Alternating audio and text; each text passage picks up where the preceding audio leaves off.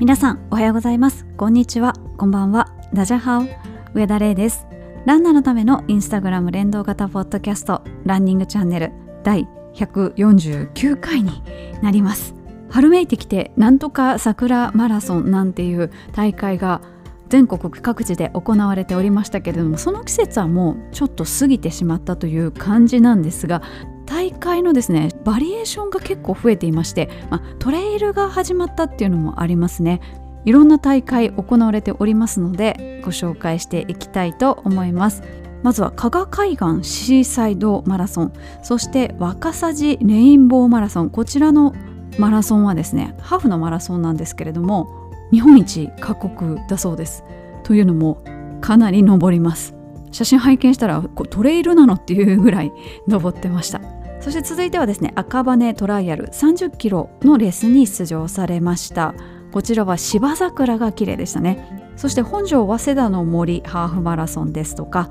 足立五色桜マラソンなんかに出られた方もいらっしゃいます。こちらの五色桜マラソン私も出たことあります。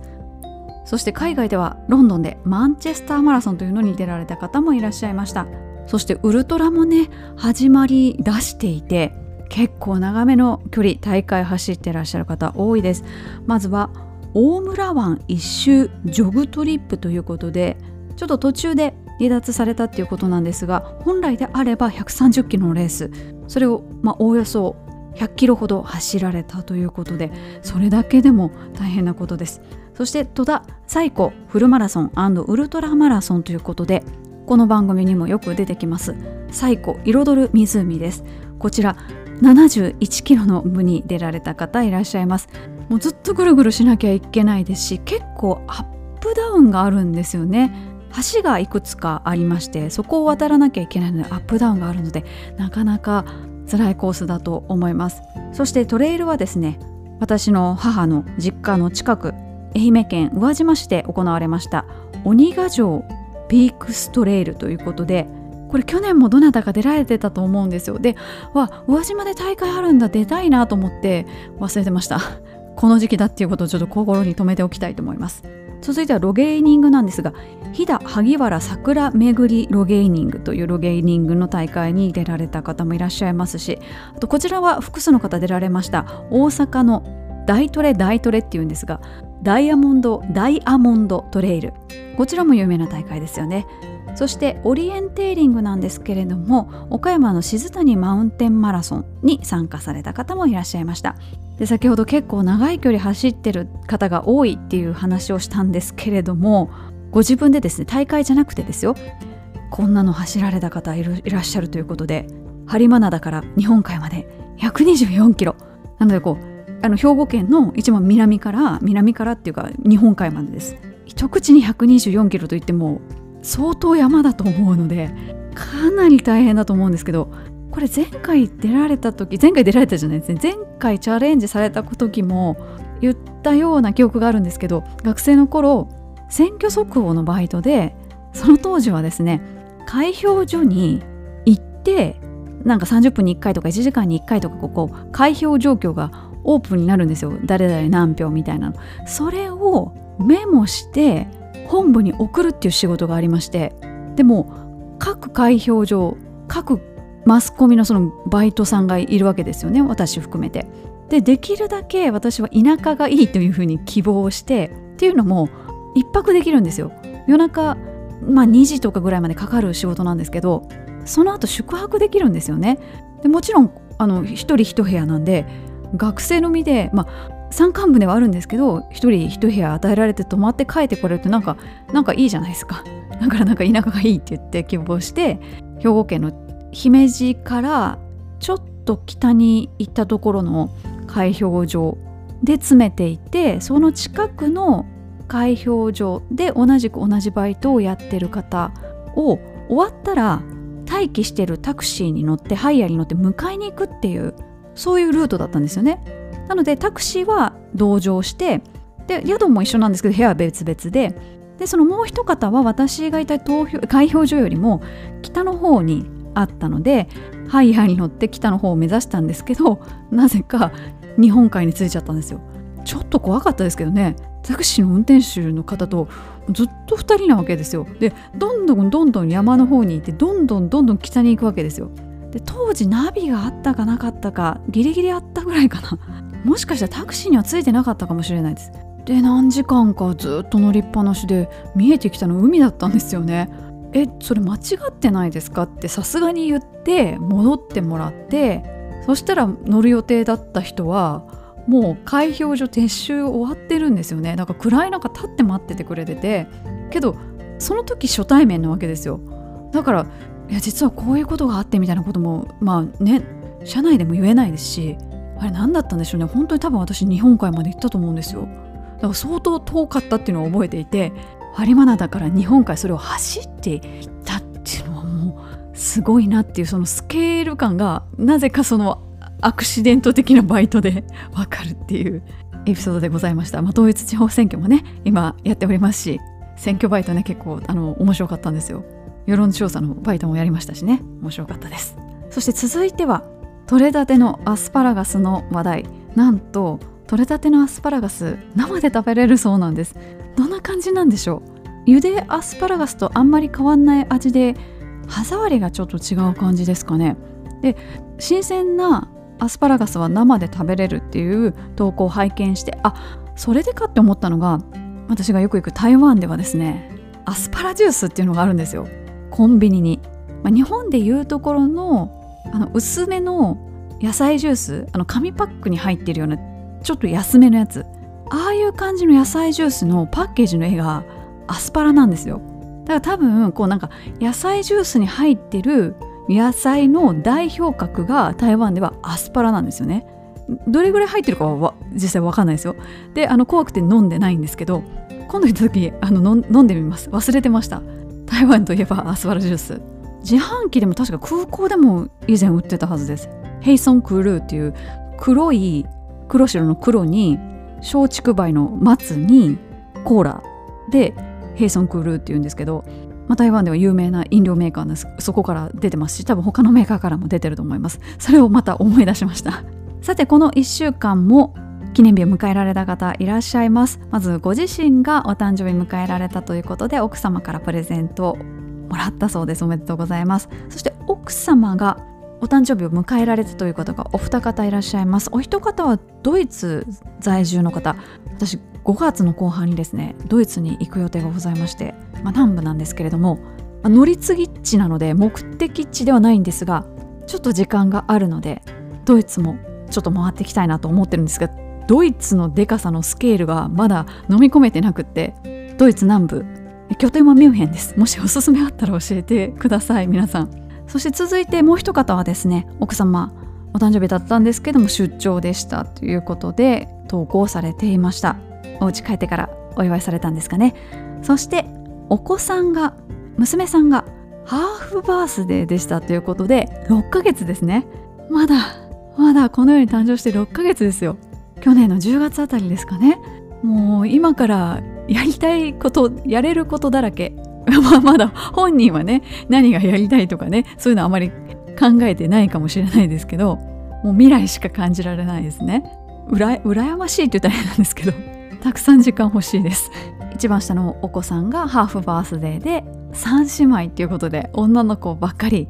賑やかですね。皆さんおめでとうございます。ということでこの番組の冒頭ではインスタグラムにランニングチャンネルのハッシュタグがついた投稿をご紹介しております。こちらのハッシュタグはもう4万8000件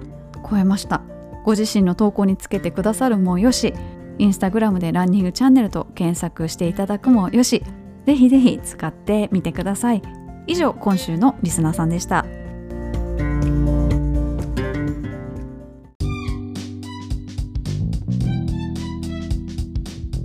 それではランナーズボイスのコーナーに移りたいと思います。こちらのコーナーはインスタグラムのストーリーズおよび Google フォームを利用しまして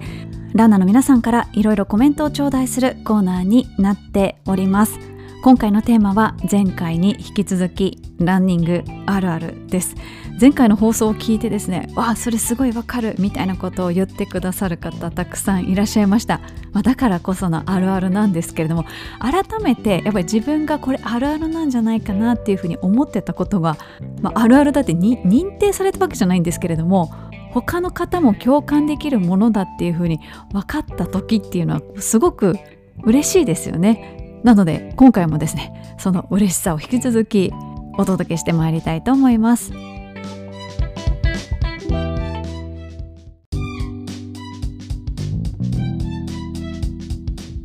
それでは早速ご紹介していきたいと思います。これも複数の方からいただいたあるあるです。何位だったのあるあるです。ご紹介します。マラソンの大会に出たことを職場の人などに話すと何位だったんですか？とよく聞かれます。個人的には順位は気にしておらず目標タイムを上回ったかどうかが大事です。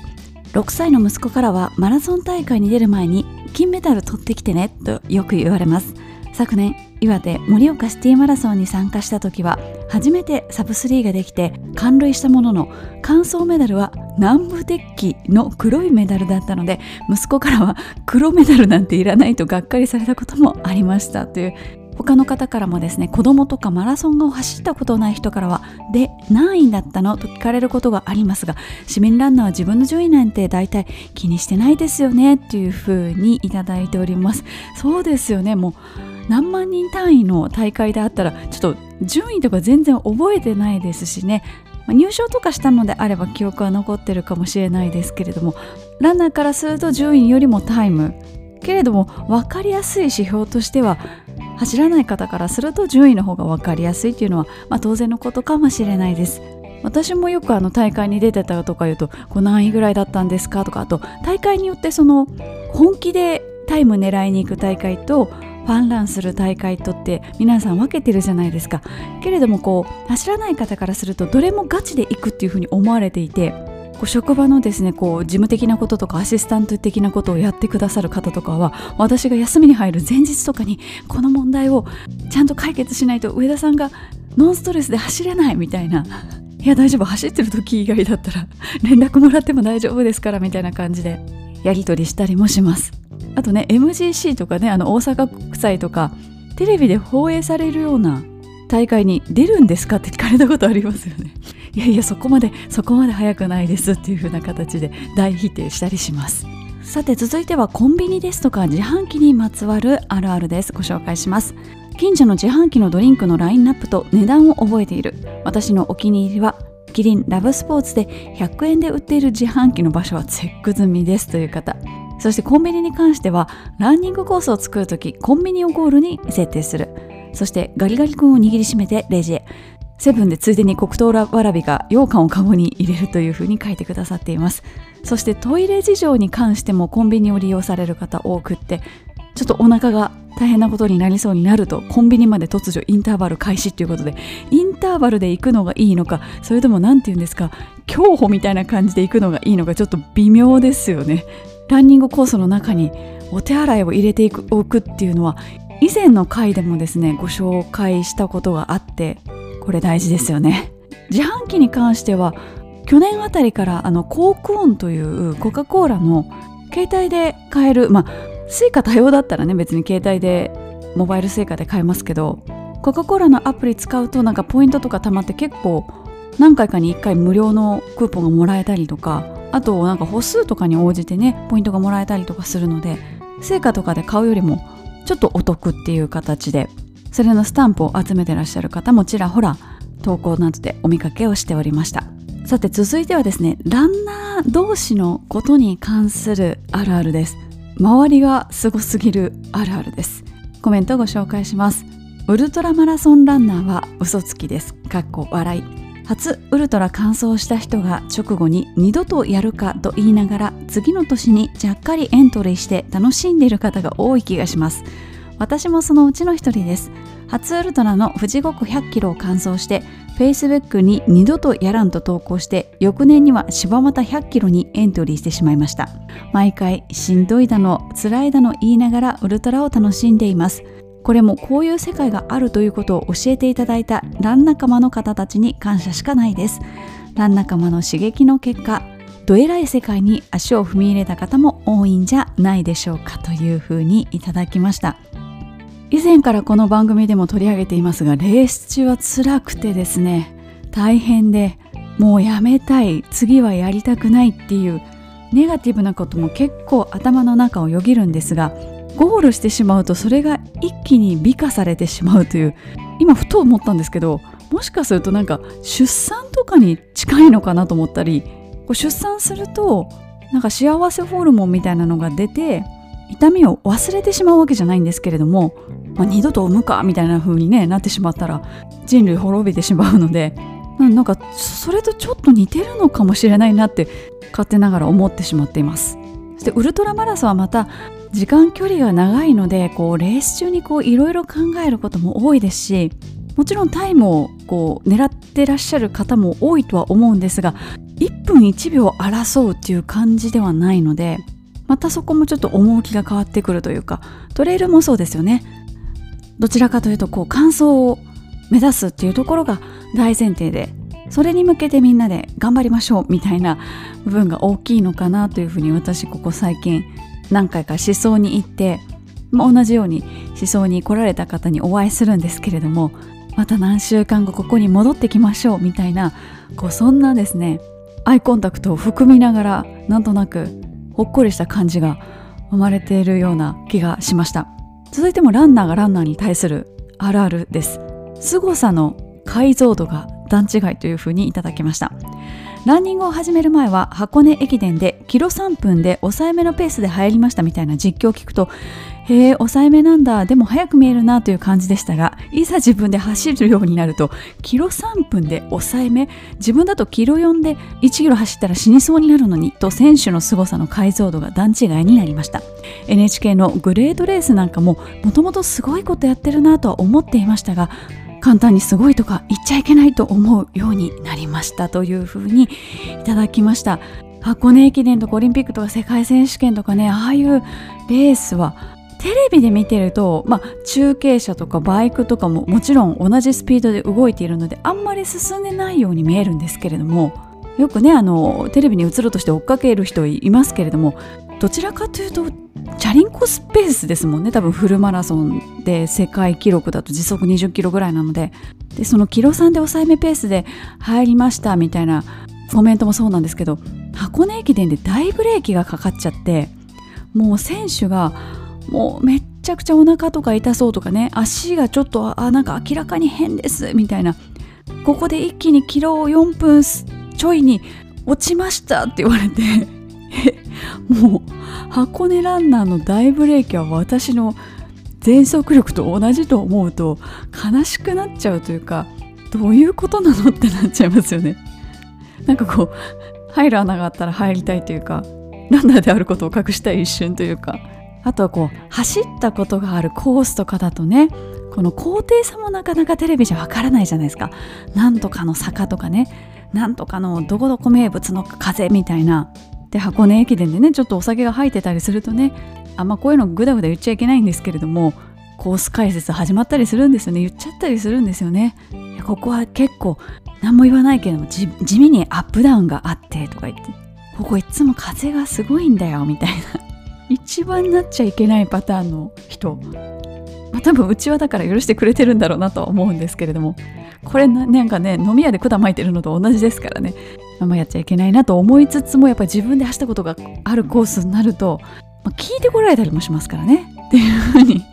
逃げ道を作っておきます。さて続いてはですね天気に関するあるあるです。先にコメントご紹介します。やたら天気に詳しい週間天気や時間ごとなど特に雨予報は雨雲レーダーとかよく見ていてまるで空を読んでいるかのよう。他の方からもランナーは天気予報の把握について走らない人より詳しく把握しているように思います。私も天気予報と相談して練習メニューを組み立てますし天気が崩れる時などはだいたいどれぐらいの時間から降り出していつ頃に止むのかなどを確認して走る時間帯を決めています。というふうにいただきました。今細かく天気予報出るようになってますし雨雲レーダーなんていうのもありますからそれを元にしてですね練習計画ですとかあとイベントの計画なんかしてる方も多いんじゃないかなっていうふうに思います。最近ふとですねあこういう方も天気のアプリよく見てるんじゃないかって思ったのがここ最近よく UTMF の練習で富士山の近辺を行くんですけれども3週末連続ですので6日間、まあ、富士山の周りを登った中で1日だけめちゃくちゃパキッと晴れた時があったんですね。でその時だけとっても写真が趣味の方が多かったんです。ハイキングの格好、まあ、トレッキングの格好をしてですね胸のところに、まあ、トレイルランナーでいうとあのフラスクのボトルとか入れるところら辺にですね一眼レフを指してそして山を登ってる方が多かったんですね。で3週末連続で富士山の周りに行ってて意外と晴れる時が少なかったってまあこの季節特有なのかもしれないんですけれどもそれを見てあ写真の愛好家の方も天気ってよく見るんじゃないかっていうふうに思いまして私の職場で同じチームの方でですね風景写真を趣味としてらっしゃる方いるので聞いてみたらですねやっぱりめちゃくちゃ天気予報を見るらしいですし風を読むアプリなんかも入れているそうです。ちなみに最近はそういうこう、まあ、旧来からあるスタイルといいますか、ま、鉄道写真とか風景写真を撮る方とアニメのキャラと一緒に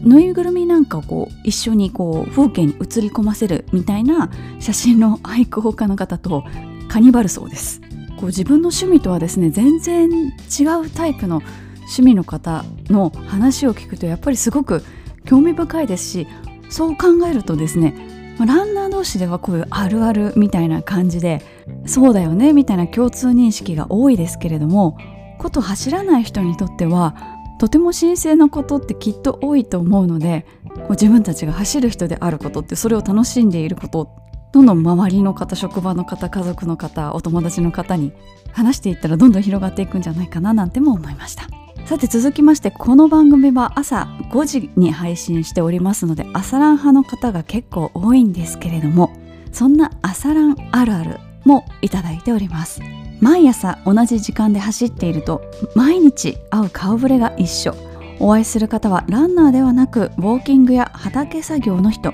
人生の大先輩たちで違う趣味でもお互いに仲間意識を持っていて愛しいですというコメントをいただきました。そして他の方からよくすれ違うランナーさんに挨拶をしようか悩みます。おはようございますと声をかけたいのですが返事がないと寂しいですし相手の邪魔をしては申し訳ないです。それでも勇気を出して挨拶をさせてもらう方もおり返事があればその後も毎回挨拶するようになりすれ違いが楽しみになります早朝ランなので同じ暗い時間帯に一緒に走っていることが励みになっていますというふうにもいただきました。個々人によってちょっとした時間差の違いっていうのはあるのかもしれないですけれども、まあ、同じ時間帯に走っていてあれこの人この間も見たような気がするってこちらが思っていたらおそらく相手の方もそういうふうに認識されてるんじゃないかなというふうに思うので、まあ、その道がねどれぐらいの幅なのかとかにもよりますし必死度ねなんかむっちゃむっちゃ必死に走ってらっしゃったらなかなか声かけづらいですけれども挨拶してみようか問題っていうのは結構ね迷いますよね。それこそこう山に行って山一通りこう歩いたり走ったりして山は挨拶するじゃないですか。で途中でこう山と山の間にこう普通の道があってまあアスファルトのところですね。まあ、普通の方歩いてたりするんですけどなんか山のそのテンションの延長線上で普通の道なのにこうねすれ違いざまに「こんにちは」って言ってしまうこと時々あるんですけどなんか変な人だなって思われてるかもしれないですけどまあ変なことして変な人だなって思われたら本当に変な人なんですけど挨拶して変な人だなって思われるぐらいだったらまだ全然こう何て言うんですか罪は軽いかなと思ってよしとしております。続いては旅行に関するあるあるということで以前ライブランであのライブランってこう始まる前にですねトレーナーがこう参加者の方に聞きたいことみたいなのを質問できるようになっていて参加者の方がそれに対してテキストで送ってくださるんですけど旅で欠かせないものはっていうふうに台湾に行った時に質問させていただいてそれの回答で最も多かったのがですね、まあ、やはり皆さんランナーですので走る用意だったんですね。ということで旅行に関するあるあるご紹介していきたいと思います。旅行先でもランニングするために上や靴下シューズなど荷物が増えいつもカバンはパンパンに旅行先でわざわざ走らなくてもと友人からは言われますが旅行先だからこそ景色を楽しみながらランニングしたいという気持ちに駆られるのです。これってランナーあるあるですよねっていう風にいただきました。そしてこんな方もいます。仕事柄そこそこな頻度で出張や転勤があるのですがホテル選びも家選びも周辺が走りやすい環境かもしくはジムがあるかを必ずチェックしてしまっています。4月から上海勤務になったのですがいろいろ見て回った結果少し背伸びして川沿いに走って出られるエリアに住むことにしました。ウォーターフロントのランニングライフが楽しみですというふうにもうすでに上海にお住まいですかね？に在上海吗っていう上海にいらっしゃいますか？っていうふうにちょっと中国語を出したいと思います。そしてこんな方もいます。旅行や出張など普段行かないところへ行く際は走れるところを探してしまう。なんならそこの近くに宿を取ったりする。朝観光地覧したところへ後でもう一回観光で行ったりする。城とか寺はあるある。っていう風にいただきました。他の方からまだまだいただいております。観光旅行に行く時もランニングシューズやウェアを持っていくようにしています。事前にランニングコースを調べて少しでも交通費を抑えるようにしています。という風に節約の観点からもですねランニング旅行で有効活用されている方もいます。そしてお寺とか城とか公園あるあるかと思うんですが地図上でも通りすがりでも大きい公園を見ると何周できるかな？周回の距離はが真っ先に気になります。普段練習で使っている公園のコースは 900m なのですが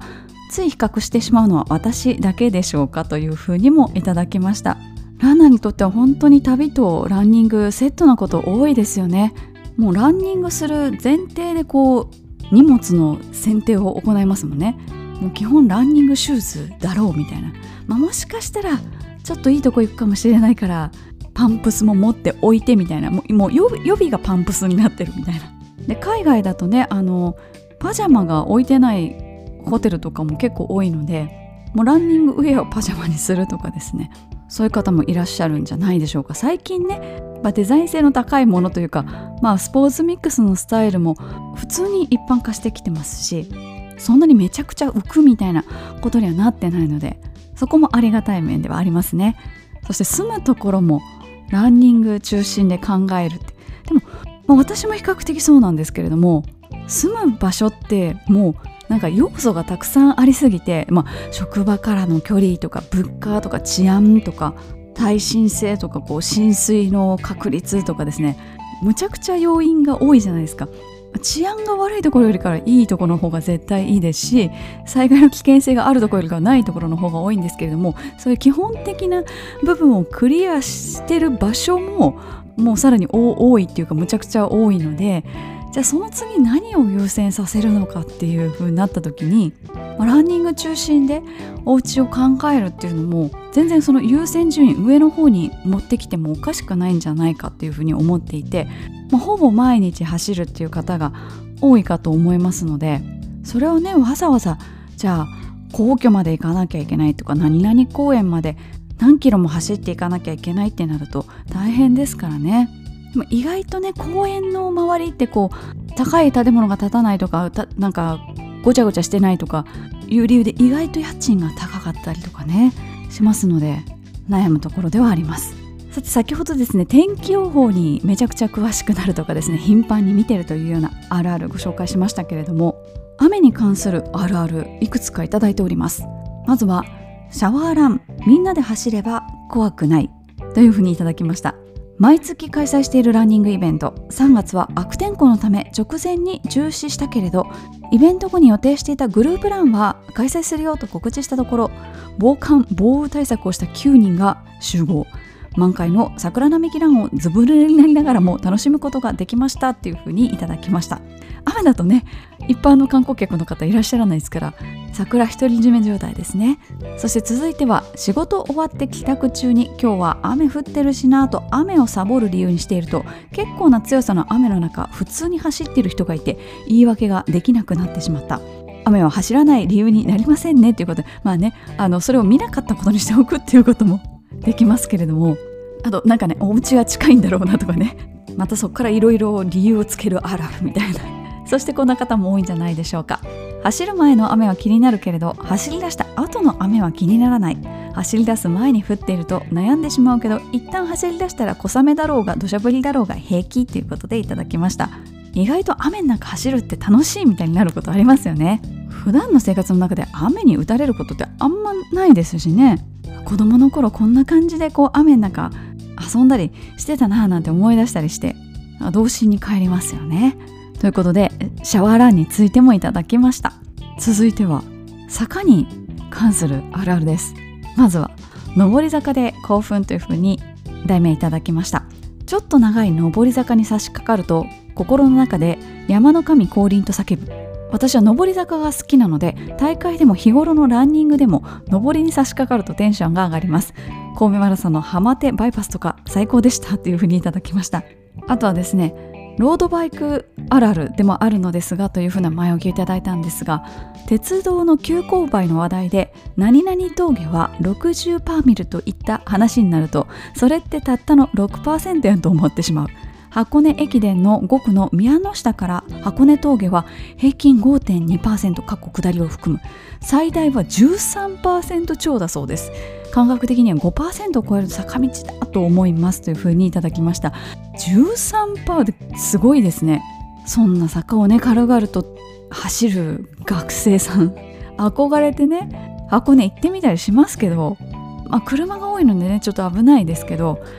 これあんなスピードで走ってんのって本当にびっくりしますよね。そしてこんなエピソードもいただきました。僕が思うランニングあるあるは上り坂で自転車がいた時です。僕はランニング初心者で普段のランニングもすごくゆっくりペースで6分ぐらいキロ6分ぐらいなのですがすごく長い上り坂で自転車が走っているといつの間にか追いついて抜いたりしています。また普段はバイクで通勤しているのですが天気が悪い時などはロードバイクで通勤していて職場まで7キロぐらいでロードバイクでも35分くらいですがたまに通勤ランしようと思って走って帰ると39分ぐらいで帰れたりします。自転車が速いイメージがありますがキロ6分ペースでも自転車と同等のペースなんだと思いながらランニングしています。ランニングしていると自転車もめっちゃ速いわけではないんだなと感じるのが僕の思うランニングあるあるですというふうにいただきました。前回のあの渋滞とかであの並走してしまう車と並走してしまうっていうのもちょっと気まずいんですけどあの上り坂での自転車とのデッドヒートかっこ電動じゃないやつみたいな 別にあの競争しようと思って並走してるわけじゃなくてたまたまそうなっちゃうんですけどなんか追いつけ追い越せみたいになっちゃって、まあ、それが電動自転車だとねなんかこう涼しい顔してヒューって抜かされたりするじゃないですか。全然こう争う気持ちないのになんかち違う動力使いやがってみたいな。いい迷惑ですけどね電動自転車の人ね。車道を走ってるバイクとかにはね全然そういう対抗意識燃やさないのになんか同じ同じ歩道側というかこう人と自転車ここ通っていいですよみたいなところとか同じ土俵に急に立つとたちまちなんか対抗心燃やしてしまうみたいなところも皆さんご記憶にある方多いんじゃないでしょうか。対自転車の話をしましたけれども追いつけ追い越せということでこんなあるあるもいただいています。今日はゆっくりジョグをしようと決めていて走ったのにペースの速いランナーに越されてしまった時とか気持ちいいと感じた時ついついペースが上がってしまうという方そしてこれもあるあるかなと思うんですけどランナーを追い越す時は少しスピードを上げるか息を整えて涼しい顔をして抜く。抜かれる側も少しペースを上げてついていったりすると。これも結構あるあるですよね。そしてペースがアップするといえばこちらのあるあるも経験した方多いと思います。沿道の応援がすごいところや家族や友人の前を通過するときは自然とスピードが上がってしまう。先日のフルマラソン36キロ地点にラントモさんたちが大応援団にて応援してくれてました。ガーミン記録によると35から36キロのタイムはアベレージより30秒も速くなっていましたっていう風にいただきました。けれども飛ばしすぎてしまうっていう方も多くってフルマラソンに出場した時最初のハーフの間に調子がいいと思い込んでしまって飛ばしてしまいがちです。特に下り坂はスピードを上げてしまって太ももにダメージを与えてしまい30キロ地点ではいつも後悔してしまいますというふうにもいただいています。特に最近こうコロナがだいぶ落ち着いてきてレースが再開されてでいろんな方が応援してくださるじゃないですか。地元の方そしてちびっ子たちそしてご老人の方。長らくこうランナーだけとか一人でって走っててことこう旧来の形に戻ってあすごい嬉しいなって感じてらっしゃる方たくさんいると思うんですけれどもあなんか応援してもらってこちらも返したいなっていう感じでありがとうございますとか手とか振ってたらねだんだんだんだんしんどくなってきちゃって後半持たなくなってきちゃうっていうことはよくあるかと思います。あとこう抜かす抜かさないもねこう抜かした後にこう結構ぴったりついてこられる方とかもいて別についてこられることは構わないんですけど少なくともイーブンペースで来て抜かれたっていうことはそういうことなんですよってね、1キロだけでもと500メートルだけでもついていきたいっていうのはあるのかもしれないですけどそこでペース上げて頑張ってもトータルとしてパフォーマンス良くなるのかって考えた時にどうなんだろうなっていつも後ろに疲れると思うんですよね。もちろんついてきていただいて構わないんですけど抜かれたってことはもう今までずっとそれまでお互いペースが違っていたっていうことなので大丈夫なのかなとかこう心配になったりもしますしあと心配になるっていう意味では序盤フルマラソンの序盤10キロ未満ですでに相当息が上がってる方がたまにいらっしゃって10キロでこんだけ息上がってたらこの後大丈夫だろうかっていうふうに心配になる時もあるんですけれどもやっぱいろんな方がいるなっていうのを大会に出ると改めて感じますよね。さて次はですねもうランニングが習慣化している方はランニングが休めないそして休まないという方もいらっしゃいますのであるあるご紹介したいと思います。ランナーとして強くなるためにはトレーニング食事休養が大事ですよね。分かっています。分かっていますがランをなかなかお休みできません。なんか休むと弱くなりそう。罪悪感。こうしている間にもライバルはみたいな気持ちでついついトレーニング型になっちゃいます。あるあるですよねということで。なかなかお休みができないっていう方は仕事をめっちゃやる日を決めるとか逆に今日はもう何時まで残ってめっちゃ仕事やるぞと。今までちょっと横に置いていたようなちょっとした事務的なこととか後でやればいいやって思ってたことを全部片付けるぞと。会社で晩ご飯も食べるぞと。もうそう決めておいてもう走らないとその日は。仕事しかしない。っていうふうに決めておいてその日走らないで仕事を根詰めてやるとまあちょっと残ってたこまごましたような作業も終わるし一応休める。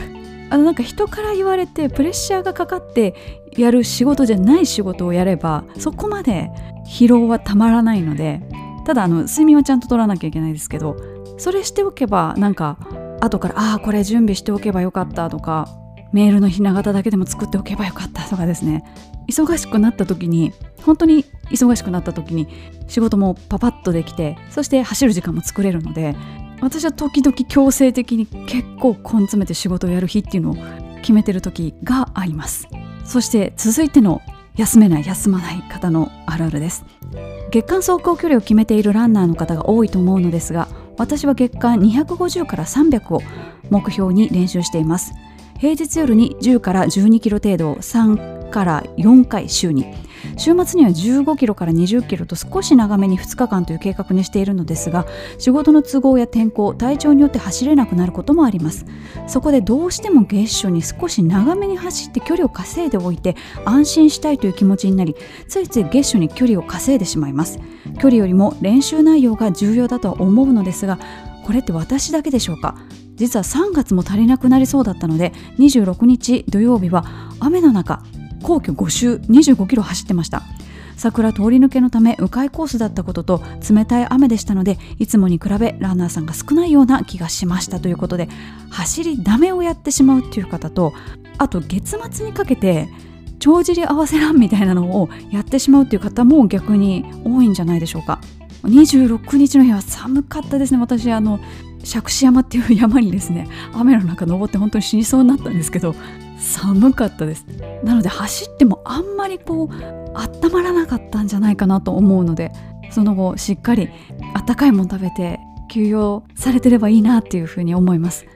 私の場合は月間走行距離全く気にしないというか見もしないので今は。全然把握してないんですけれどもそれこそ UTMF バーチャル UTMF っていうのがありましてその UTMF に出るためにはポイントが必要なんですがそのポイントが獲得できる UTMF の公式のバーチャルのオンラインマラソンがありまして10日間で100マイル165キロを走らないといけなかったんですね。そういうふうに期間を区切られて距離も決められてしまうと結構やっぱり精神的に辛いですね、まあ、要は1日16キロなわけなんですけれども、まあ、仕事が忙しいとかですね天候がどうしても悪いとかいうふうに1日スキップしてしまうともうノルマがどんと増えるわけですよ。で10日間の間にどういう要因でランニングのための時間が阻害されるか奪われるかわからないっていう風になるともう1キロでも何百メートルでもいいから GPS を作動させて累積の距離の中に入れておきたいっていうのでこれ完全に笑い話なんですけど家の中でも GPS を動かしているとかきっと届くお家なんでしょうね。あとオフィスの中でもずっとその計測しておく。確かタッタの仕様でタッタというアプリの中で行われてた大会なんですけど GPS ウォッチのカテゴリーのウォークだと加算してくれなくてランじゃないと加算してくれないからもうそのお散歩でも何でもいいからとりあえずランにして距離を稼ぐっていうのを皆さんやってたっていう話を結構その当時周りから聞きました。なのでそういうふうにやっぱり決められちゃうと決めちゃうとそれを達成するためにもう何が何でもっていう気持ちが強くなってしまうっていうのはそうなんだろうなっていうふうに私も思いました。以前5日で100キロっていうのをやったことあるんですけどそれはお正月休み中だったので、まあ、1日20キロずつ走れたのでそんなに辛くなかったんですけどやっぱりこう平日普通の日を含んだ10日165キロは、ま、なかなか大変でした。休めない休まないという話もありましたけれども走る走らない問題もありまして走っている人を見かけると自分も走りたくなる方あとは走らない理由をいろいろ見つける方こんなコメントもいただいてます。雨だから腰がちょっと膝が少し寝不足だから週末頑張るから今日は何かと理由をつけて走るのをやめたりジョグにしたりしてしまう。本当は走った方がいいのだけれどもインターバルやりたいけどななど向上心がある人ほど罪悪感がある。他の方もですね特に冬ですがマイナス気温で風が吹いたり雪が降ってきたらランニングするかどうか迷ってしまいなかなか走り出せません。寒いのを理由に数回は休んでしまいます。夏の暑い日も同じですかね。でもなんだかんだで走った後は達成感満載で最高の気分になりますというふうにいただきました。向上心がある人ほど罪悪感があるっていうのはもうそれはもうランニングに限らずあるあるですよね。そしてなんだかんだで走った後は達成感満載っていうのもあるあるですね。もう今日なんか気分が乗らないなとかどうしようかなって思ってるんですけどまあ一応走りに行こうって言って走り出したらやっぱり気持ちいいわみたいなリラックスするわリフレッシュするわみたいな感じで。だからまあやめられないっていうところもあるんでしょうね。以前職場の人と話していてこれ前も申し上げた気がするんですけどハッとしたことがあってまあなんかどれぐらい走るんですかみたいな話題になるじゃないですか。でいや別に1回10キロも行かないぐらいですよっていうふうに申し上げたらその職場の方が「あそれだったら1時間かからないぐらいなんですね」って言われたんですね。でも例えば寒い時ですね走るか走らないか雨降ってる時走らない走るか走らないかってその走るか走らないかっていう考えてる時間も含めると1時間どころじゃないんですよね。なんならもう2時間ぐらいうだうだしてる時もあるんです私。い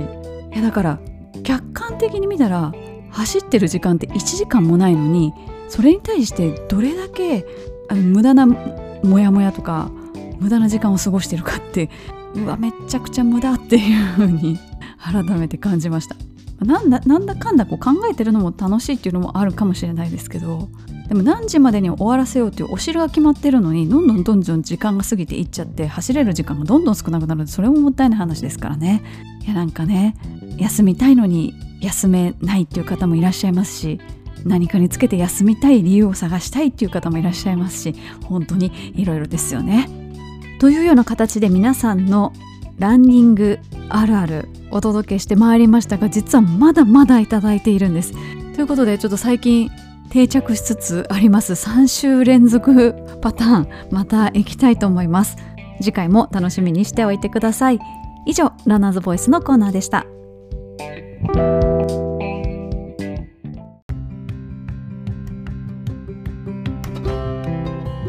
ここで番組からお知らせです。2つお知らせがあります。1つ目はですねすでにもうご存知の方いらっしゃるかと思いますがインスタでも告知しましたけれども1年ぶり2度目のランスマクラブ出演が決まりましたというかもう出演してまいりました。今回はチャンカワイさんのコーナーでチャンカワイさんと八代優さんと一緒にですねプロキングをしてきました。そのお二人にプロキングのコツを教える先生として出演しております。この告知やってる段階ではまだ放送されてませんのであんまり詳しいことは言えないんですけれども、まあ、またね放送が終わればいろいろ思い出話等々もしていきたいなというふうに思っているんですけれども1回目出させていただいたのが昨年の5月そしてちょうど1年ぶりぐらいで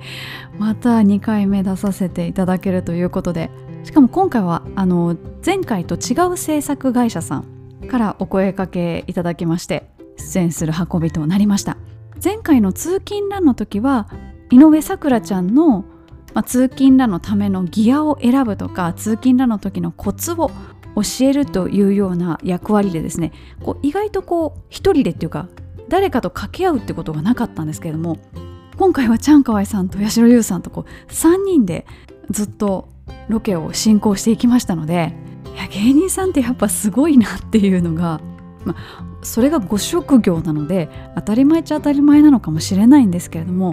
私もねもともと関西人ですからもうその子供の頃からボケとツッコミっていうのをこう分け分けられてっていうわけじゃないんですけど自然とこの自分の役割を探してですね話の組み立てを行うっていうのを自然ともうやってきたのでだからこそやっぱりその笑いを職業にされている方々の細やかさとか難しさってすごいなって思いました。前回もそうだったんですけど前回は特にですねスタジオも行ったので特にだったんですけど今回スタジオ行かなかったんですがやはりこうテレビの現場入らせていただくとその後しばらくあのバラエティ番組が 楽しめない。なんかあこのロケどれぐらい時間かかったのかなとかあなんかここすっごいがっつり省かれちゃってるなとかここすごいいい流れで進んでいったんだろうなとかなんかこうテレビ業界の方で流れてる方だったら別に何とも思わないと思うんですけどこんななんかね1年に1回とかしかテレビ出ないみたいなそしてこの後ね別に来年テレビ出るとも決まってないですしもうこの後一生テレビ出ないかもしれないですしそういう人間がこうねすごいこう新鮮な気持ちでそこの現場にね入るわけなのでなんとなくその時の緊張感緊張はしてないんですよ。緊張しても仕方がないから緊張しないんですけど現場の雰囲気みたいなのがあなんか蘇ってくるなみたいないろんな人がたくさんの人が関わって番組ってできてるんだなってこの番組はこう一人でやっているからこそたくさんの人が関わってる番組っていうのがどれだけのその時間と労力とリソースとかかってるのかって考えると本当に本当にテレビってすごいなって思います。もう私のこのポッドキャストなんで多分スタッフの方1人分の仕事にもなってないので、まあ、それを本業がありつつやってるのでそこのクオリティとか量の少なさに対して何かを売れる売れることもないんですけどもうこれがもう私の限界なので。やけどやっぱすごいなって思いますよね。なんか愚痴愚痴みたいになってますね。愚痴じゃないんですよ。やっぱそれがこうビジビジネスビジネスとして成り立つにはやっぱこれぐらいやんなきゃいけないっていうの会社員の目線からしてもああすごいなっていうふうに思いました。皆さんご存知の通りランスマクラブはですね今30分番組になっておりますし時間帯も少し変わっております。本放送はですね本放送というんですかね。1回目の放送は金曜日21時半から30分間です。私が出演予定の回はですね4月の21日の21時半から。そして再放送はですね4月23日の日曜日17時半からになります。その他にもランスマクラブちょくちょく再放送やってたりしますのでこの2回だけじゃないかもしれませんし見逃しちゃったっていう方はですね NHK プラスでも見れるかと思いますのでぜひぜひご覧ください。どれぐらい出てますかね。今回 VTR 私見てないのでただ本放送の日はもしかしたらもう寝ちゃってるかもしれないですね。次の日 UTMF 回のスタートなので 録画しておいてゆっくり後から見たいなっていうふうに思っています。ということで1つ目のお知らせでした。2つ目はですね毎年恒例のあの大会今年も私出ますということで Wings for Life World Run です。5月の第1日曜日日本時間の20時世界同時スタートの Wings for Life World Run 世界最大のチャリティーランイベントです。そちらに私も今年あの普通に参加者としてアプリランといってアプリで音声を聞きながらですねこうキャッチャーカーがこう迫ってくるのをこう逃げるっていうのをやるんですけれどもこの Wings for Life World Run でチームが作れるんですね。なのでチーム作ってみました。その名の通りランニングチャンネルです。別にチームに入ったからといって何かあるわけではないんですけれどもちょっとなんかあれですかね。専用のページでやり取りとかができたりするとかそういう機能はあるんですけれどもせっかくだったらランチャンリスナーみんなで同じ時間帯に走ろうじゃないかということでそのチームを作りました。私自身はですね東京の神宮外苑でその Wings for Life のワールドランのアプリランをやる人たちがその外苑に集まってみんなで走るみたいなのができるのでその会場に行くその会場でエントリーしてます。なので5月7日日曜日の夜は神宮外苑で走ります。もちろんその同じ神宮外苑に来ていただくもよしエントリーの上でですね。で皆さんのお家の近所でアプリランしていただくもよしちなみにですね参加費は全て脊髄損傷で歩けなくなった方たちの治療法を開発するための研究費として寄付されます。全額です。ちなみに参加費は2700円です。で2700円が最低ラインでそこからプラスアルファ寄付金を積むこともできますし2700円だけで走ることもできます。本当はねキャッチャー感に追いかけられるっていう、まあ、あれが本当にあのスリリングで楽しくて仕方ないんですけどやっぱここ数年コロナの影響で日本ではそのリアルキャッチャーカーに追いかけられるっていう大会が何年も行われてなくて今年も行われないんですよね。なんならアジアどこでも行われないんですけどどっかでやってほしいなと思うんですけど 全然雰囲気が違うんで。でもその雰囲気をねちょっとだけでも味わうためにアプリなんで音声を聞きながら結構よくできたアプリであのすんごい褒めてくれます。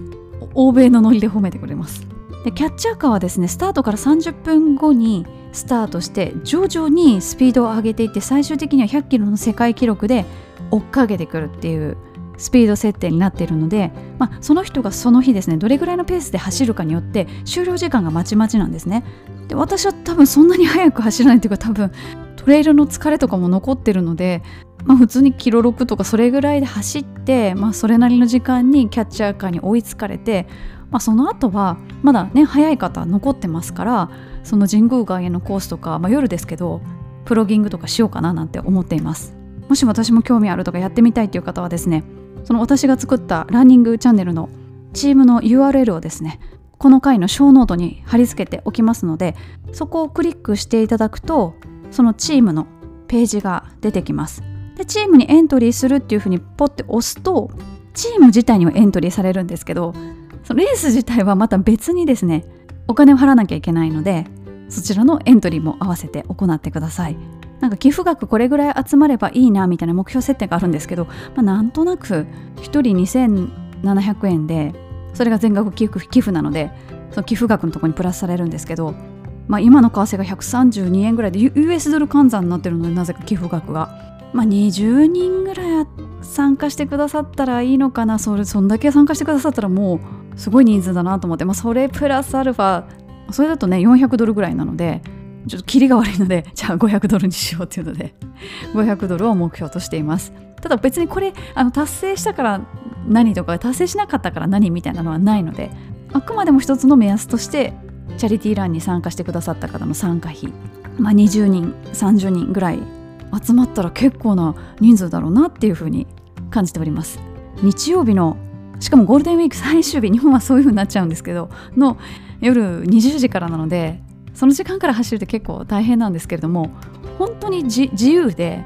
台湾でリアルで参加した時はもう5キロしか走らないとか10キロしか走らないって最初から決め打ちしてそこでやめちゃう人とかもいますし車椅子の人とかもいますしなんならウォーキングの人もいますし少なくとも30分間はキャッチャーカー走り出しませんので30分間は絶対運動できるので走れない人のために走るっていうのがこの Wings for Life のコンセプトですので走れない人にこう少しね思いを寄せつつもその方々が将来歩けるようになりますようにという願いを込めながら我々の参加費がそのための研究費に使われるっていうとっても素敵なコンセプトですのでご賛同いただける方は是非ご参加いただければなというふうに思います。ということでお知らせ2つでした。